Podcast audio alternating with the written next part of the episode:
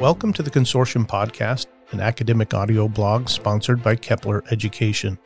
Kepler is a consortium of independent classical Christian teachers unified by a shared vision for student flourishing. Welcome, folks. I'm Scott Postma, your host, and today I'm joined by a very special guest, uh, Karen Elliott, who is the executive director for the Rafiki Foundation. And Karen, I'm so glad to have you on the show today. Welcome. Thanks, Scott. I'm really looking forward to this. I appreciate the invitation and to be able to talk a little bit about what we're doing in Africa and beyond. Well, I think one of the, the things to get us started that would be really important is Rafiki. What what does Rafiki mean? Um, how is this important in what you're doing? Well, Rafiki, uh, the word Rafiki is a Swahili word that means friend. And so we are a friend to Africans and come alongside Africans. Um, the um, Rafiki Foundation, our main mission is we help people know God and help them raise their standard of living. And Rafiki was founded by Rosemary Jensen and others in uh, 1985. Rosemary uh, was the general director for Bible Study Fellowship for 20 years. And prior to that, she was a missionary with her husband Dr. Robert Jensen. Uh, they were missionaries in Tanzania. So Rosemary had a heart for God's Word, a heart for Africa. And so while she was running Bible Study Fellowship, she founded Rafiki to help bring Bible Study Fellowship classes and help people in need, uh, help them raise their standard of living uh, by sending out missionaries to do other things in the community as well as teach BSF classes. So that was 1985. And that's how Rafiki got started.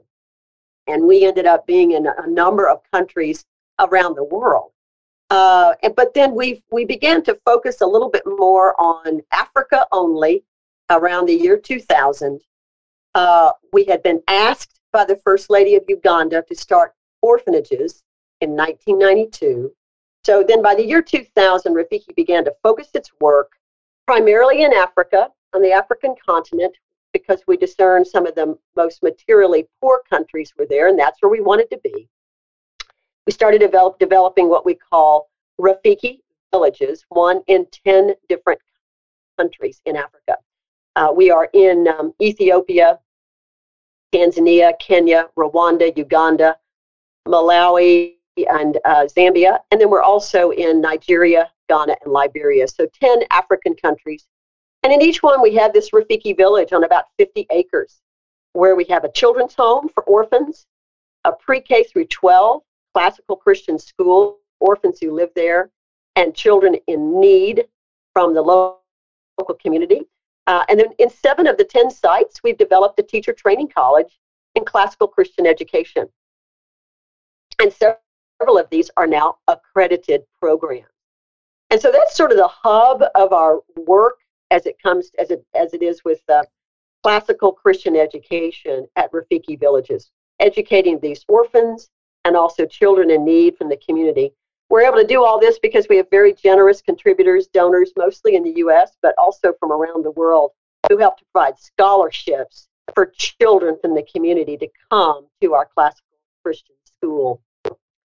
But the heart of our work, Scott, is we are helping people know God and we do that primarily through uh, Bible study. A Rafiki has its own Bible study. And in a Rafiki village, everybody is literally on the same page. So this week at a Rafiki village in Kenya, for example, everybody could possibly be on Matthew chapter 23. Mm. And so in preschool, the children are learning something from Matthew chapter 23. The first graders start their morning with a hymn, catechism, and let's all look at Matthew chapter 23. What verses you're in? They read the Bible out loud, or they read to them.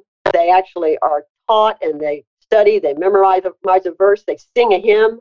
Uh, we have everybody's on the same hymn, and uh, the teachers are also having their own study. The caregivers for the for the children's home, the missionaries, the custodial staff, the security staff, the groundskeepers. Everybody is on Matthew chapter 23, for example, at the Rafiki Village, Kenya, or they're on Leviticus chapter 18. They're all a little bit different because school schedules are, a little different, but the key is every village is literally on the same page. We have found that to be one of the greatest protectors against mission drift. Uh, it keeps all of us um, thinking about God first in our schools. And of course, uh, throughout the life of a child in one of our schools, they will have studied every book of the Bible because that's what we do. We mm-hmm. just go straight through scripture. Uh, and so in 13 years, they will have studied every book of the Bible at least once. So that's kind of the foundation of what we do. But of course, we have the classical Christian education uh, in our schools, and we have our own classical Christian curriculum, which I can tell you a little bit more about that later. Uh, but that's how we help people know God through Bible study. And this is how we help them raise their standard of living by providing them the best education for a human being, which we believe is classical Christian education.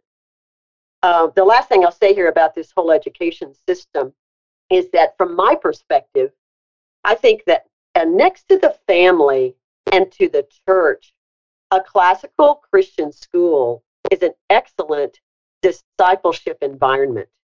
And so I'm excited. I think this is a way to fulfill the Great Commission, uh, mm. which is to make disciples. So that's what we get to do in Rafiki in these 10 sites. And I'll say one other quick thing about this. Not only do we do this at our 10 Rafiki villages, and so we're helping maybe 3,200 children every day get this education. Uh, we employ about 600 African nationals. Half of those are Africans who are teachers in our school, so they're getting trained to be classical Christian educators. But we also have our teachers' college that are helping to reach 155 teachers, and it's a drop in the bucket. Um, but our, our exponential growth for Rafiki is going to be through the church. Mm-hmm. We partner with 23 African denominations.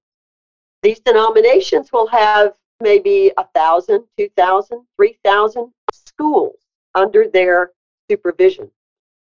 Right now, Scott, all they have access to is a government secular curriculum.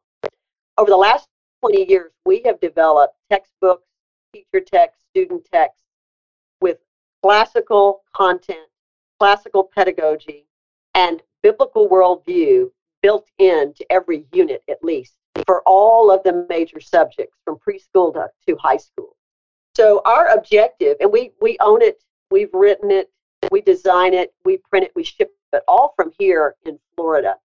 And our aim is to equip at least a thousand schools of these church partners to use this classical Christian curriculum in their own schools. So we have the teacher training, and we have the content, and we have the model schools to help them. So we're hoping, and you can join us in praying for this, because we could reach a half a million children with this every single day with this type of content, or a million. Um, and our church partners, uh, it's the Anglicans, the Presbyterians, the Methodists, the Reformed Baptists, uh, other denominations are very interested in this. And so uh, this is the way we hope to impact uh, beyond our 10 Rafiki villages. I love this. I, I love that you said uh, a little bit ago that um, that classical Christian education is a kind of discipleship or a means of discipleship. And um, while there is discussion about that, I firmly believe that, and and I love that that you know, historically, wherever the gospel seed's been planted, it's always the academy that follows. It's a natural outpouring, and what a way to bring together, um, you know, the the work of Christ under you know this umbrella of classical Christian education. Could you maybe um, unpack just a little bit for our listeners? Um, how how is uh, classical Christian education perceived and and uh, implemented um, in Rafiki villages? Um, well, first of all, we, as I mentioned earlier, we do have our own classical Christian curriculum. Mm-hmm. Um, we, when we first started our, our orphanages, we realized immediately we were going to have to run our own schools. So we looked at the government curriculum that was available, and it was uh, maybe not as academically rigorous as we would hope. And of course, it wasn't written from a biblical worldview. And uh, we had uh, we were familiar with classical Christian education because the Geneva School Orlando is here mm. in uh, in uh, Central Florida, and we were familiar with that. And so But we, we realized we couldn't just buy uh, curriculum off the shelf in America and use it in Africa. And so uh, we decided to basically hire educators from the classical Christian movement in the States to write a lot of our content. And we also realized that, you know, the, the ideal, of course, is to have students read whole text. Yes. But the problem is you can't find them in Africa. And we can't afford to run our model and supply whole text to the degree we would like. So what we elected to do was, for example, in the literature, is to to get significant excerpts of classical literature of the great conversation drop it in. So they so they'll read some John Donne, they'll read Augustine, uh, they'll read some Plato, Shakespeare, they'll read Gulliver's excerpts of Gulliver's Travels um, and Pilgrim's Progress. So we've tried to retain as much of the great conversation as we can. We have logic, we have rhetoric in our schools as well, and the math and sciences and history. History is the backbone. So we have tried to follow that model as well as we can, working within the uh, confines of the what's available in the country. We ship a lot of stuff over, but what we can do that's affordable, and working within the uh, the uh, the uh, the reality of the African teacher who has much less background knowledge than teachers even in the United States. I mean, I know there's challenges in getting teachers trained up in America to do classical education, but our African educators may not even have books at home. Okay. Yeah. And so we're introducing everything from uh, children's literature like Charlotte's Web, as well as Plato's Republic, uh, right? And so uh, we have to really spell all of that out. So basically, we wrote content and lesson plans for our teachers to help them embrace this uh, well. So we've tried to follow the great conversation. However, the other thing we tried to do with our curriculum is um, we have also made sure that anything that was true, good, and beautiful from the African context was included. We've been pretty intentional about that. Are we as far along as we would like to be? No, because we really needed to codify that great conversation. We wanted to make sure we extracted some of the best from the West that into our content. But yes, our students are exposed to, you know, of course, Augustine, he was North African. Yeah. Claude Chebe, Wole uh, Ngugi wa Thiong'o, uh, you know, authors that in the last century have been recognized uh, as, as contributing to the great conversation, or art, or music, uh, we have tried to incorporate that into our curriculum. So that's that's how we approach classical uh, Christian education. Of course, every subject's written from a biblical worldview, so we have incorporated that into the material for the teacher to help them articulate that as well. That's beautiful. I, I love that you're bringing the West, you know, the, the best of the Western tradition, but then also the best of the African, you know, historical tradition uh, through the humanities. Um, that seems to me to be um, just uh, the best approach, and, and that's fantastic. I um, I love to hear the way um, folks are innovating. I have a friend who was a missionary in in uh, China, and they did some of the similar things with um, you know with some of the historical um, attributes of the good, true, and beautiful. Um, you know, from the Chinese culture with some of the best from the Western culture and, and bringing that together. So I love that. I really think that's the the the right approach for classical Christian education, and and that leads me maybe to um, maybe take a little different direction in the conversation just for a moment because I would love to hear about your own educational journey. How did you, you know, how did you pursue your own education? What brought you to this place um, in this work that you that you're doing currently? Well, all right. So we have to go back to ancient times. Uh, back in the day, I was studying, you know, with, with an abacus and uh, probably on stone tablets. That's how old I am. I went to parochial school, Scott, uh, in Houston, Texas. And even during, and, and, and in my day, even without air conditioning, and that's pretty bad with Houston, Texas heat. Oh, wow. But it, was, it wasn't too many years of that. So I had a parochial school education uh, through elementary school. And, uh, and I love that. Uh, I, I look back on that and I think that was a great educational foundation. Small classrooms, an emphasis on religion, liturgy, reverence, and of course, I certainly learned how to read and write and do math. And so um, that was a very good education. Um, but then we shifted to another neighborhood, and so I was in public schools for junior high and senior high. This was the 1960s and 1970s, okay? And I will say that in my high school and, and even in my junior high, we read the classics. Uh, I was in choir, so we sang a lot of beautiful classical music. I appreciate that. Um, I took Latin in high school, I think two years of it. Um, mm. So, uh, I, and I went on to college, uh, SMU, and majored in music, got courses in art history. I ended up settling on a business degree.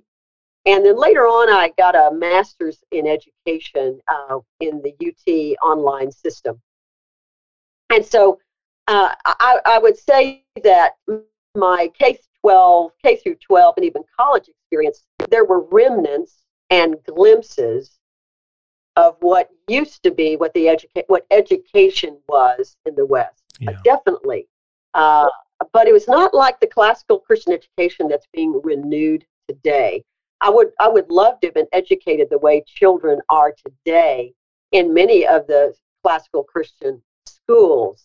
Um, it's the reason why I'm pursuing the doctoral program at Faulkner University, oh, uh, which is a PhD in yeah, it's a good program. You were telling me that uh, you were in it. I'm I'm about 20 years older probably than most of the students, uh, I think.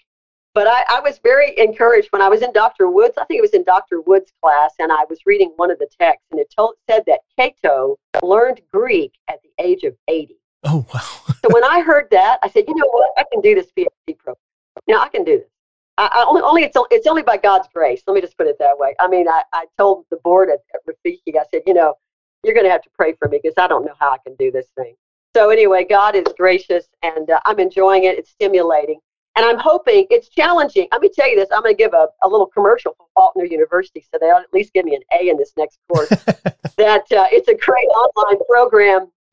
It's challenging enough for people who have a humanities background, but I think it's forgiving enough for people like me who have a very limited exposure to the humanities. So I would I would really encourage it.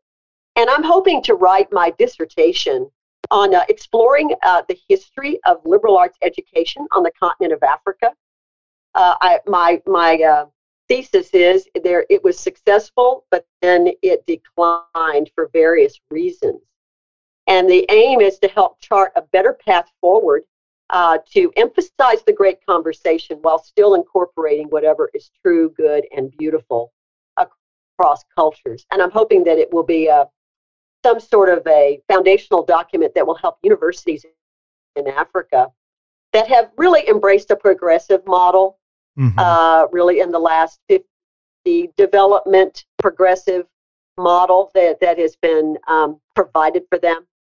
And uh, that I'm wanting to help have this as a foundational document that would help them see that this is this will work on the continent of Africa. It did work in the 19th uh, century uh, for a while at the higher institution level, and it and it did foster uh, the the free men and women and the thinking, the kind of thinkers you want for the future. You don't want to just educate people just to take a, take tests, and you don't want to just educate people to just do a task you want to cultivate free men and women who can think and lead and have wisdom and virtue. And, I, and so I want to help show that. And that's kind of what the dissertation is about. And at least I, I, I think at this point, you know how that goes, Scott. Yeah. yeah. Mm-hmm. Well, I think that is a noble so project. Thanks. Yeah, sorry. I, th- I think I, I spoke over you there. There was a little bit of a lag, but but I think that's such a noble project for your dissertation. And um and, and one of the things I love about classical Christian education is that we are in a mode of um, recovery. And so you were talking about the fact that you know at one time Africa had the kind of education that's you know that we're attempting to recover you know worldwide really in, in many different facets here in america obviously is is a big push. We've made um, some progress in that way over the last 30 years. Um, but I'm wondering if maybe you know we could all look at the news and, and see what's happening in America, what what's happening with the progressive education, the progressive movement, and how is that um, affecting? You said that the progressive education kind of took over in the in the African uh, higher universities or higher education, and and so I'm wondering how do you see what is the state of the African family? And I realize you're working in you know ten different countries, so that you know that might vary. But I'm I'm just wondering overall, what do you see there? You know, I, I like to say this for folks about to people about our our friends in Africa.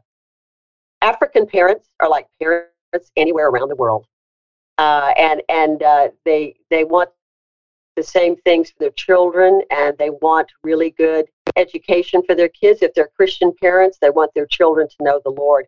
I'll, t- I'll give you the picture by t- telling you a couple of stories. We have a man by the name of Eric who uh, worked in the leadership. He's Kenyan, and he worked in the leadership at our Rafiki village in Kenya for several years. And so Eric's children uh, were in the public school for a while, and he was dissatisfied because the public school system in Kenya was teaching kids mainly how to prepare for a national exam and memorize information. Um, I think I'm, I'm articulating what he said pretty well there. So he started looking for other options. So he looked at other Christian curriculum, some of it international, and he was not satisfied with that either. It was a homeschool and it was not as academically rigorous as he would like. So then he started researching on his own and he found something called classical Christian education. and he read up on it and he read up on it. And he said, Gosh, I wonder if there's any classical Christian education in Kenya. And then he found our Rafiki village. And so he uh, brought his kids to our school and they just thrived, they flourished. And then he came to work for us for a while. Uh, I think his family situation changed, so now he's decided to homeschool. But he has taken our Rafiki curriculum and bought it, and is now making sure his children are homeschooled with our curriculum. And I think his daughter sat for the CLT, the 10th grade exam, and did very well. And so, uh, you know, he's he's an example of a parent in Africa that's like any other parent. They want the best for their children. I'll tell another story. We've got a pastor by the name of Ken Mbugua. Ken is uh, uh, a, uh, a leader in um, the Christian or in Christian circles in Kenya. Um, Ken has children. He was looking to educate them at, at a little preschool down the road, and they were going to charge him a lot of money. And he was like, I can't afford that. And so he knows about our curriculum. So he went out and hired a tutor, bought our curriculum, got three other three or four other families together and said, "Hey, let's form our own little homeschool co-op." And they're using our classical curriculum and Bible study. Um, we have parents in Rwanda who want their kids to come to our school. So when the mom is pregnant uh, at seven months, they come and register the child for three for the for the three year old class. and so, um, you know, it, what's the current state of African families? They're like families around the world. Have they been hit hard by COVID and inflation? Oh, yeah. When you only make $200 a month and uh, or $300 a month, I don't care how cheap tomatoes or rent may be. Um, you're used to maybe getting two meals a day. Now you're down to one.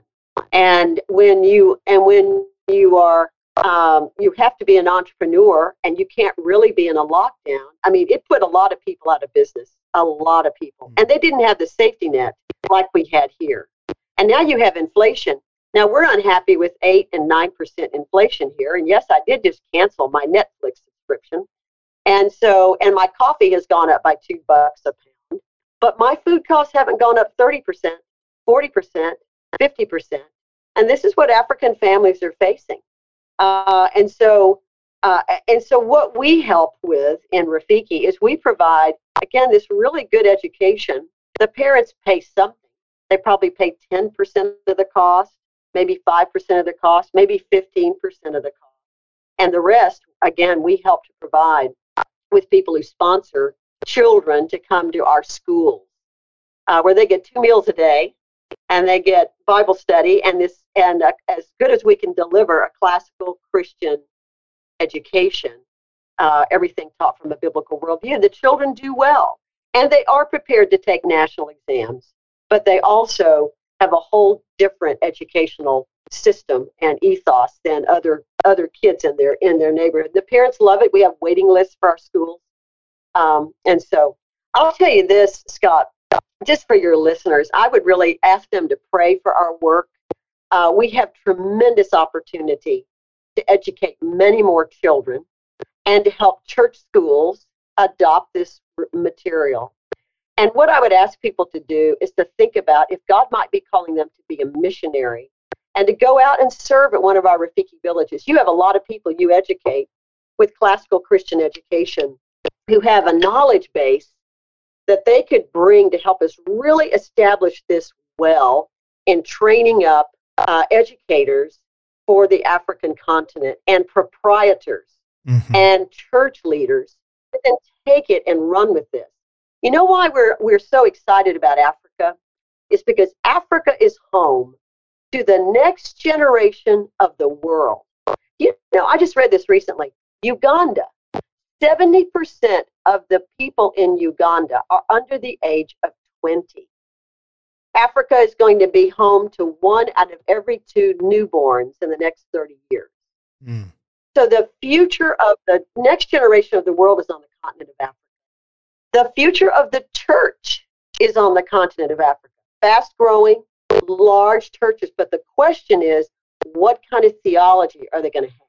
Yeah. And from our perspective, you give kids Bible study, you teach them biblical truth, doctrine, and you teach them how to think from with a classical Christian curriculum, then they will they will not abandon their faith easily.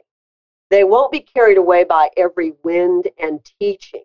And they will be able to be God. Our goal is to make godly contributors to their country. And so, um, and, and so I'm, I'm just, uh, I would love for men and women, and we don't need a thousand, 20 people, 30 people that God might call to give some of their life to helping those in need get something that they otherwise might not ever get. And, and so, uh, you know, here in America, if you want to find good education, you can find it and you can figure out a way to afford it. It's hard, harder in Africa. Uh, and so I, I just, um, I'm gonna, I thought I'd just make that quick commercial. I hope you don't mind. No, that's encourage people to think about serving with Rafiki. That's fantastic. Um, we're going to put the information for the Rafiki Foundation in the show notes, but can you tell listeners where, who would they contact or where would they go if they were interested in um, either serving or giving? How, how would they find you? Sure. Just RafikiFoundation.org is our website. And there's up, you can see right there, you know, I want to serve as a missionary or I want to help sponsor a day student uh, those are our two biggest uh, opportunities for people to come alongside and partner with us in this work. I love this. I, I love the fact that you're you're investing, you know, in humanity. You know, as you're looking at this from from that standpoint you just mentioned of the, you know, um, uh, the growth of Africa, because you know in the United States we we drop below the you know the fertility rate in order to sustain a, a country you know what back in like 2010 or something and and so you you yeah. see where these where these countries are having children this is a place um, where you know the gospel and, and classical christian education uh, can make a difference i'm not saying that we we should stop here but but we could do some great work in investing in the next generation and um, yeah. I love what you're doing yeah. thank you and it's not an either or situation. You know, there's enough resources to go around for a both and. You know what I'm yeah. saying in terms of investing investing here in, in America. There's needs here, and I think we're going to talk about that in a minute about educational issues here in America. Of course, there are, but it's not. You know, there's enough resources to go around in terms of manpower as well as money uh, in in America to do both. I mean, you know, you can invest in ministry in China in uh, in Europe, in Africa, you know, you and, and in America. There's plenty of resources to go around. It's just is our is our heart really outward looking and faith filled uh, in and and trusting and and yeah, with a big vision to help bring this kind of thing to people around the world. uh, and and and I'm excited about the classical renewal in America. Uh, that's the engine for all of this. We are piggybacking off of what people have been doing for the last 30, 35 years, and people like you and and I could name a bunch of folks, but I'll leave out, and then I'll make people unhappy. folks that I've met in the last the last uh, 15 years in, in these classical Christian circles that I really respect and appreciate. We've built off of that, and that's what's allowed us to move forward in what we're doing in Africa. So I love what's happening here in America. It's exciting, and uh, let's see it go around the world. Yeah, amen to that. You know, one one thing to to provide a little historical context. You you mentioned earlier uh, that in your own education you went to a parochial school, and it reminded me that um, when we go back to the early, um, you know, uh, progressive reform of education, 1890s and 1920s, um, one of the one of the actual um, uh, stable, the stalwart or or citadels, I guess, of education was in the parochial schools where um, they, you know, they fought uh, on on a legal level when there was sort of a lapsed Protestantism into either a um, uh, a fundamentalism that was, you know, that that kind of had an anti-intellectual aspect, or the liberalism that you know that uh, got rid of the you know the truth of scripture and and and so we had these this kind of separation. And in many ways and at least in the educational realm the parochial schools did a lot to um, to foster what would later become the homeschool movement or at least laid the groundwork. So every generation I, I bring that up to say that each generation has a particular kind of battle or some part in you know the the historical renewal and the you know the spread of the gospel what do you see in this generation? Um, and I was prompted to ask this question because you mentioned that you know there's enough resources to go around. It's a hard issue. What are we distracted by? What what's happening in American education yeah. in America that that you know what's our battle today if that was the battle back then? Hmm. Mm-hmm.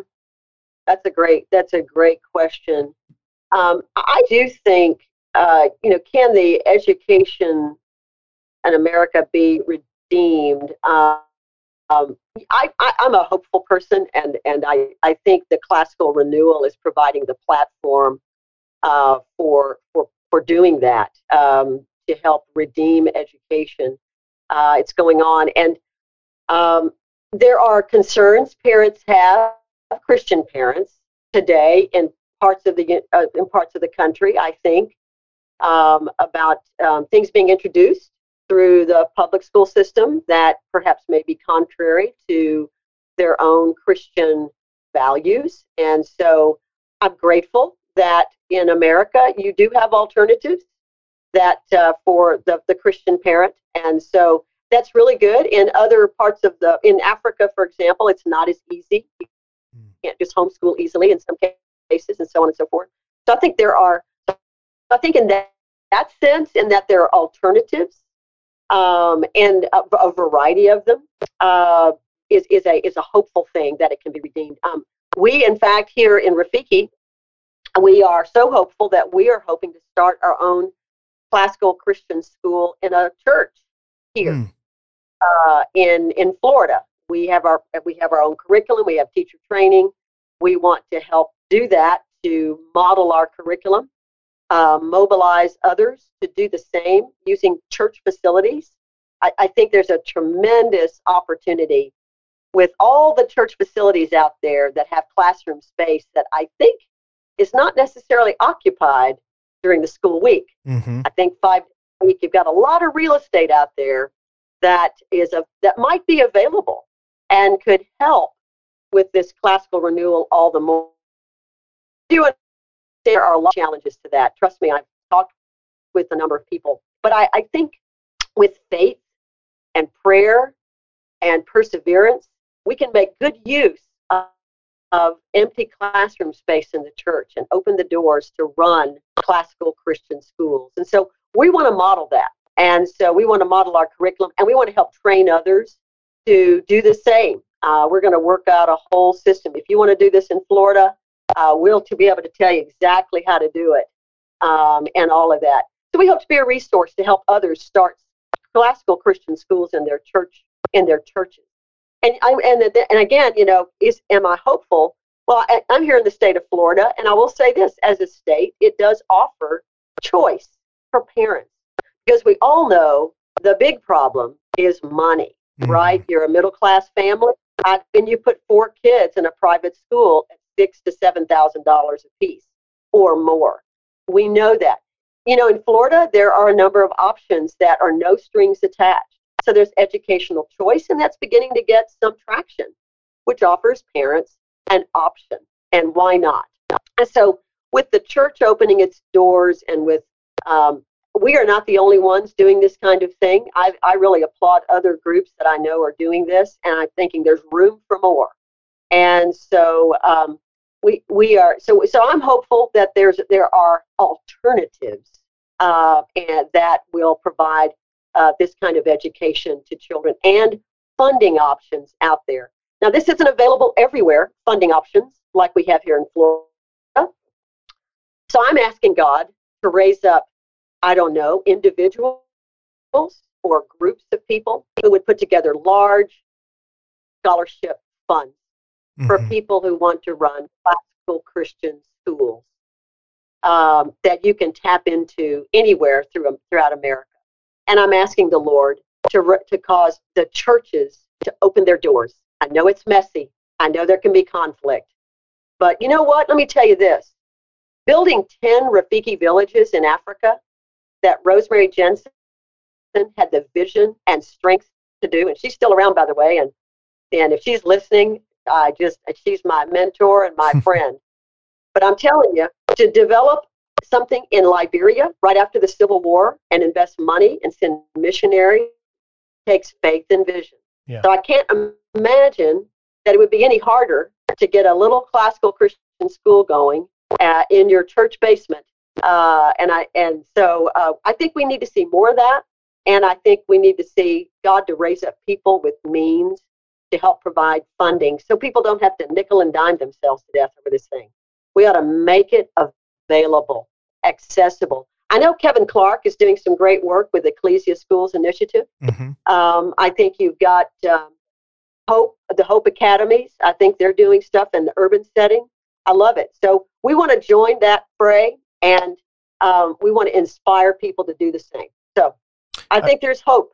I think there's hope. I, I love it. I love your optimism and and I love the fact that the idea of alternate education or what we call alt ed um, is is growing. I think as people becoming more and more aware of what's happening in Bohemia University and the public school system, that there is um, an openness to what seems to be an alternative, which is really just a recovery of of that which was good.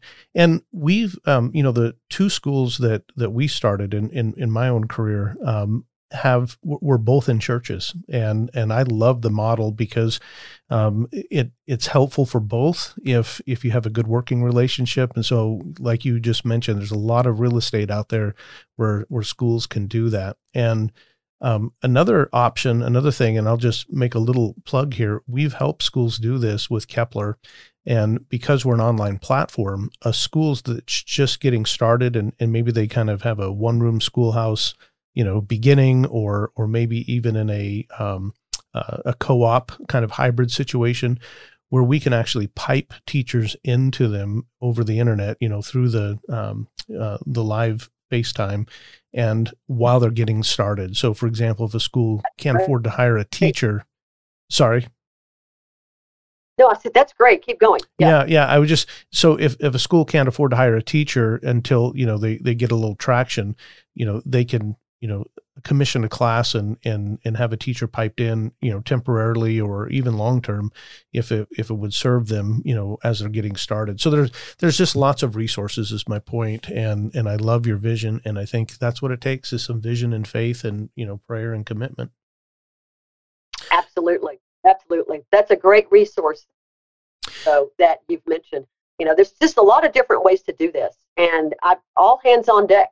Let's yeah. do it well, you know, and Abraham Kuyper in um, uh, I was mentioning to before the the show, Dr. Wendy Naylor did she edited the um, uh, that volume on education. It documents um, his you know 30 year battle with um, the Netherlands in in the public education system to get parental choice because he argued that parents who have to pay taxes for the public school system and then they have to pay for tuition to a school that actually fits their worldview is is disingenuous and and you know um, unjust. And and he made a lot of headway there. And i think there's some model uh, work it wouldn't you know work out the same way in our constitution but i think uh, states like florida i think north carolina and nevada have different kinds of options. So that's another avenue i think that we could press into is in legislation to get those you know parental choices and you know so there's there's lots of things happening. Well there really are Karen, um, this has been a, a, wonderful conversation. I've learned a lot and, and very thankful for your time. And I was wondering as we wrap up, if you have any final thoughts, advice, suggestion that you would want to leave with our audience.